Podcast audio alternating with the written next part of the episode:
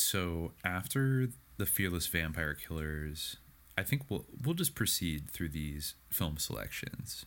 We'll see what we can glean from them. The next one on the chronology is of course Rosemary's Baby. I feel like probably most people have seen it. We don't need we've Yeah, already sort of summarized like you know what it's about. Uh, not new under the sun. Like guy sacrifices yeah. his wife. Yeah, exactly. yeah. And you know, it's literally the devil. And I, I mean, I guess in a in a funny way, like he does. That has like Hammer film aspects of it as well, but it also has this like really intense, like artful psychological realism that ended up being like the potent brew, the witch's brew, if you will, that catapulted Polanski just like to the top. Yeah, it's very yeah very ambiguous and subtle film. You could uh, compare it to The Exorcist, but it's actually even more subtle in in a way. Definitely like its cultural impact, like in terms of like the landscape of like horror films or films about the occult. Like it has very uh, huge. You can compare it in terms of its impact, but the the subtle touch is even more uh, present than in The Exorcist because it's really ambiguous, like whether there really is a supernatural element in Rosemary's Baby. Like you could say that there isn't, and that it's all like a mix of like In drugs, hallu- yeah, hallucinations, and like the, a, a cult existing. You know. I mean, uh, yeah, you could. could say that. You could say that with a lot, a, a number of his movies, like um, Repulsion and The Tenant. That Yeah. basically there's like a little bit of an out, and you know Polanski, it should be said, has always declared himself to be an atheist. Not a So, believer. yeah, Yeah. not a believer in the occult. He thinks it's like Yeah. interesting for symbolic reasons, but Yeah. uh, and he's like fascinated with evil, but he's just like a flying spaghetti monsterist. Uh, basically, at the end of the day, at least that's how he presents himself. yeah. So um, Uh, I don't when know, A Swedish but journalist asked Polanski about his obsession with the occult. Polanski pounced. Who told you I'm so interested? Oh, you guys keep asking me the same boring questions, like why I'm so interested in the devil. But there's something about the devil and Knife in the Water. There's something with the devil in The Tenant, or in Tess. Uh, we'll talk about Tess, or in Cul-de-sac, or in Bitter Moon. So are you are the victims of your own opinions. You put in your computer, I'm doing an interview with Polanski. Ah, Polanski, the devil. Hmm. Yes. Um, I well, first of all, the tenant does have the. It might as well have the devil in it because it's about like a satanic Yeah. Mm-hmm. cult that occupies an apartment building that like psyops this guy into dressing into the dead woman who used to live there previously, and then jump out of the window like she did in the middle of like a huge like satanic occult ritual. So like, yeah, I don't know. It's was kind of like about it. Why on earth, like you know, if he was like, oh, you know, these journalists have just like slandered me as being interested in devil worship or whatever, you know, after I made Rosemary's Baby, when most of my movies don't have to do with that. Why would he then go make the ninth gate? You know, which like why would you do that? Uh, yeah. Well, yeah, exactly. Like so many years later, he definitely had time to form that opinion. Of You know, course, think- that uh, yeah, Yeah. yeah. I, I, I touch a, I, I sense a touch of hypersensitivity to people bringing that up with him. He seems to like Yeah. really, really get pissed. It's like when Tarantino gets asked about violence in his movies, he has a conniption and basically just freaks Mm-hmm. out. And it's like, I'm not answering your stupid questions, man. All right, no, like fuck you, Uh-huh. you know. And it's like, okay, okay, like Jesus, okay, don't want to talk about that. All right, and it's kind of the same thing where it's like, uh, this is like a running subject matter throughout all of your films, but then when anybody asks you directly about it, you flip out. Just a little bit curious, I would say. Um, Yes, absolutely. Like, and it's a totally normal thing to ask someone after they've made two films about devil worshippers. Uh, and a couple things that like are ambiguously in that category. It's not like an outrageous question at all. It's not. It's not. Yeah. Uh, And considering you know, the- the like a lot of people don't want to make things about the devil. You know, some people are kind of scared of the devil. Like they kind of don't want to deal with that stuff. You know, like still. So uh, you know, it's, Mm-hmm. An, it's, it's an eccentric interest to, to have. So yeah, but yeah, uh, yeah, and like elite, also like like you. nefarious secret societies of like elite Luciferian people definitely is also like it's almost just as common running through. And if you just if you just extrapolate that to like evil like conspiracies of like evil powerful people who are awful, like Noah Cross in Chinatown, who's a, an incestuous pedophile, Yeah. you know, in addition to like Right. having people murdered and stuff, then it's like it really runs through all of his films. Like, I mean, I think he has said that he is basically obsessed by the idea of evil or the, you know, the concept Yeah. of evil. And that's like Well- really what drives him. So, I mean, Uh. yeah, it's like, is it that unnatural to point to that? No. you know or to, to but, wonder yeah. about that also Yeah. like just to just to mention because like this is when he got brought into hollywood was for rosemary's baby i guess he was he was brought over i think um with the assistance of uh, what was his name the uh the polish guy who Grotowski? yeah, he I think made the introduction for uh, Roman Polanski to fly out to L.A. and meet with Robert Evans, and uh, Jason Horsley does a pretty good summary of the susness of Robert Evans, who of course was like the hotshot producer, Godfather. I mean, people literally call him the Godfather of Hollywood, who produced The Godfather. There's now going to be like a movie made about the making of The Godfather with Robert Evans as a main character. He was in that that Oscar winning docu- uh, that Oscar winning documentary, The Kid Stays in the Picture. Uh, from the early 2000s, you know, he's basically he was this like preeminent, huge figure, and what most people don't know about him, and I guess came out in more recent years, I guess he was really sponsored to become, I think, the head of Paramount by a guy named Sidney Korshak, and Sidney Korshak was basically one of the most powerful lawyers and fixers for the Chicago outfit, the Chicago mob. And he basically was based out of Los Angeles and he was kind of like the mob's man in LA and, you know, had associated with like Capone, Frank Nitti, Sam Giancana, Moe Dalitz. And he was friends with like just about everybody who mattered. And I guess he got Evans, who I think started out as an actor and then I don't know, ended up uh, being put in this very powerful position. And then, like, one of the first things he does to basically kick off his hot streak of new Hollywood films is bring young Roman Polanski over. And he's the one that, uh, according to, you know, the legend or what people say, he was the one that offered him the Rosemary's Babies book and I guess Roman Polanski read it in one night and immediately agreed to do it. Yeah, yeah. He uh so yeah, there's a sense of, you know, like Robert Evans that I think Horsley talks about it a lot. I'm pretty sure Dave McGowan talked about it in Weird Scenes Inside the Canyon. Uh that ba- and, and other more mainstream people. Like I, I found a Hollywood Reporter article called How Robert Robert Evans Really Got His Paramount Job from 2013.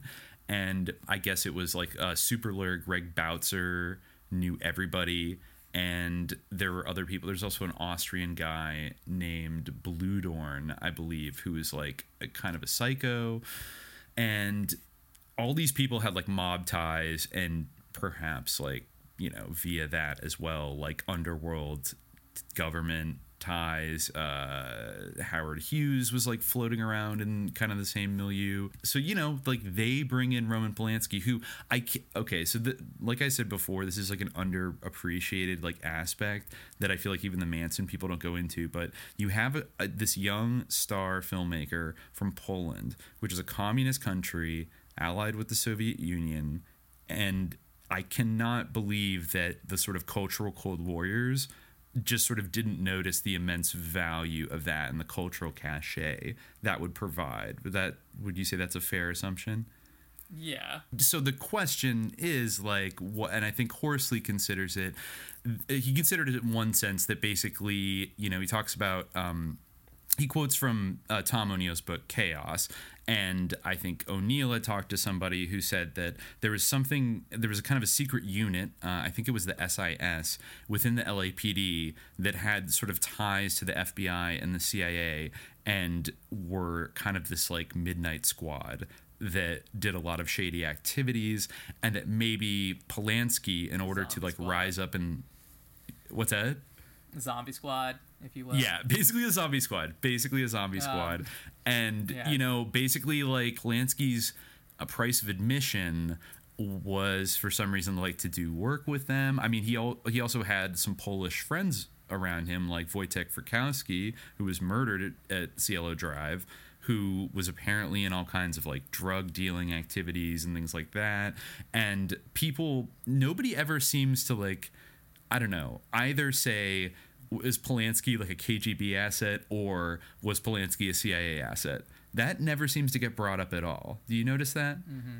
Uh, But, like, yeah, it doesn't. Really. Come on, this is Uh, a, this is kind of like a political football here. Like this Mm-hmm. young Polish director who comes to America to Hollywood, like, and then he's making these like fucked up occult movies. I don't know, like that there had to be people like keeping tabs on Roman Polanski because Yeah. Mm-hmm. if there was the slightest whiff that he was like sympathetic to communism. You know what I mean? Like that would be right, a yeah. problem. Obvious. Like everyone Yes, had already been be. blacklisted who was a communist in Hollywood. So you're going to let a Polish Yes. guy come over here and mm, you know, no, you're going to have to want to have some kind of like loyalty test. You're going to want to screen him. Like I assume like Milos Forman who was Czech, like came over here and was part of the same exact milieu. Like one flew over the cuckoo's nest, you know, just making a little CIA novel. Um no, it's actually a good movie, but you know what I mean though? Like they don't just let people come in like that and let the, but of course that's what they wanted people to think was happening, right? Like that was part of the Yeah. propaganda value was like look at how open and freaky Yeah. and free he can be in America. The the evil Right, yes. Stalinist censors in Poland or the USSR would never let him make a movie like this with like sexy women getting like butchered and all these other things. And it's almost like really smartly a kind of thing that's like calculated to tantalize uh, Western audiences and also like tri- maybe like trigger like socialist countries to be like, no, they're not going to let that film in. You know, like maybe if he had made like a historical piece that maybe if he had made tests first, even if it had some like problematic shit in it, they would have like let it in because it's like, oh, he was this Polish filmmaker. As long as he's not like actively, you know, trash talking us in public, we well maybe we'll play along and like, yes, the great Polanski, who's educated in our socialist film schools. Uh, but I don't know. Like, I actually don't know even what the Eastern Bloc's like reporting on him was. If they viewed him as kind of like a turncoat or you know what I mean? Like, but there had to be Yeah, there was know. like ideological warfare going on around Polanski. There had to be, Mm-hmm. Yes, I'd say that's even even if it was on like a, Uh, the sub rosa level. So it, it's an interesting component to this. Um, I think it might have been in chaos where some of the right wing people that were part of like the Zombie Squad, the SIS, and the LAPD might have suspected that Frykowski and Polanski might have had contacts with like the KGB or you know foreign communist operatives or something like that. But I don't think he really pursued that because it didn't seem credible. I mean, he did ultimately talk a lot of shit about. He had that famous quote, like, you know, you have to go live in a communist country to see, and then you come, and capitalism is amazing. Like he, you know, he said something like that. So like he definitely wasn't like, and I don't know. There's really no trace of like mor- a a moral drive or like a philosophy beyond like nihilism in any of his movies. So I would say, you know, by that he's almost default like pro-capitalist uh, and pro Satan. Maybe that's a little too far.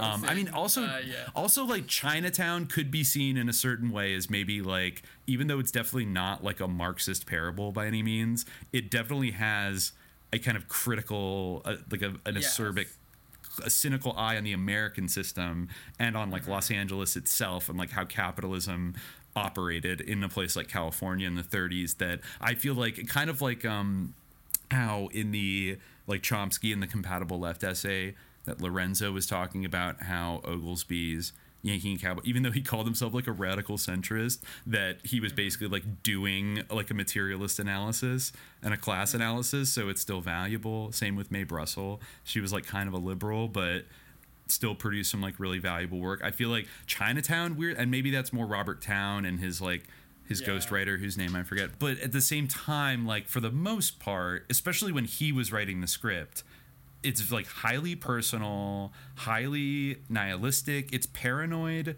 in a way that sometimes uh, Friedkin and De Palma's films are, but it's like more, I don't know, dark and fatalistic, perhaps. Yeah, definitely. You know, there's always like a even in the Fearless Vampire Killers, but I guess we didn't mention at the end. You know, they do rescue Sharon Yeah. Tate, and uh, you know the vampires basically are implied to win at the end because they rescue Sharon Tate and like she it's too late you know she has been vampirized and she goes in to bite Roman Polanski Yep. while like uh, you know Jack McGowan is or Gowron is in the like you know driving the chariot The or the sleigh like you know through the snow yeah just obliviously uh, And isn't there- there's a it's, like, you know, voiceover. Yeah. yeah, exactly. It basically says that this guy, Professor Ambrosius, has like naively, you know, he's gone to fight the vampires, but naively he's unleashed the vampires upon the world. And there's often like a lot of his movies end where it's like, okay, well now the world's gonna end, you know, or like there's sort of like an implication that there's gonna be some kind of apocalypse or Yeah, something. yeah. And No, so- exactly. I mean, they definitely ended a downbeat no matter what. Yes, Uh, yes. but he a was lot of real. them went on literally the biggest downbeat possible. For access to the full-length episode, subscribe to the Hour of Frequency at patreon.com slash subliminal jihad.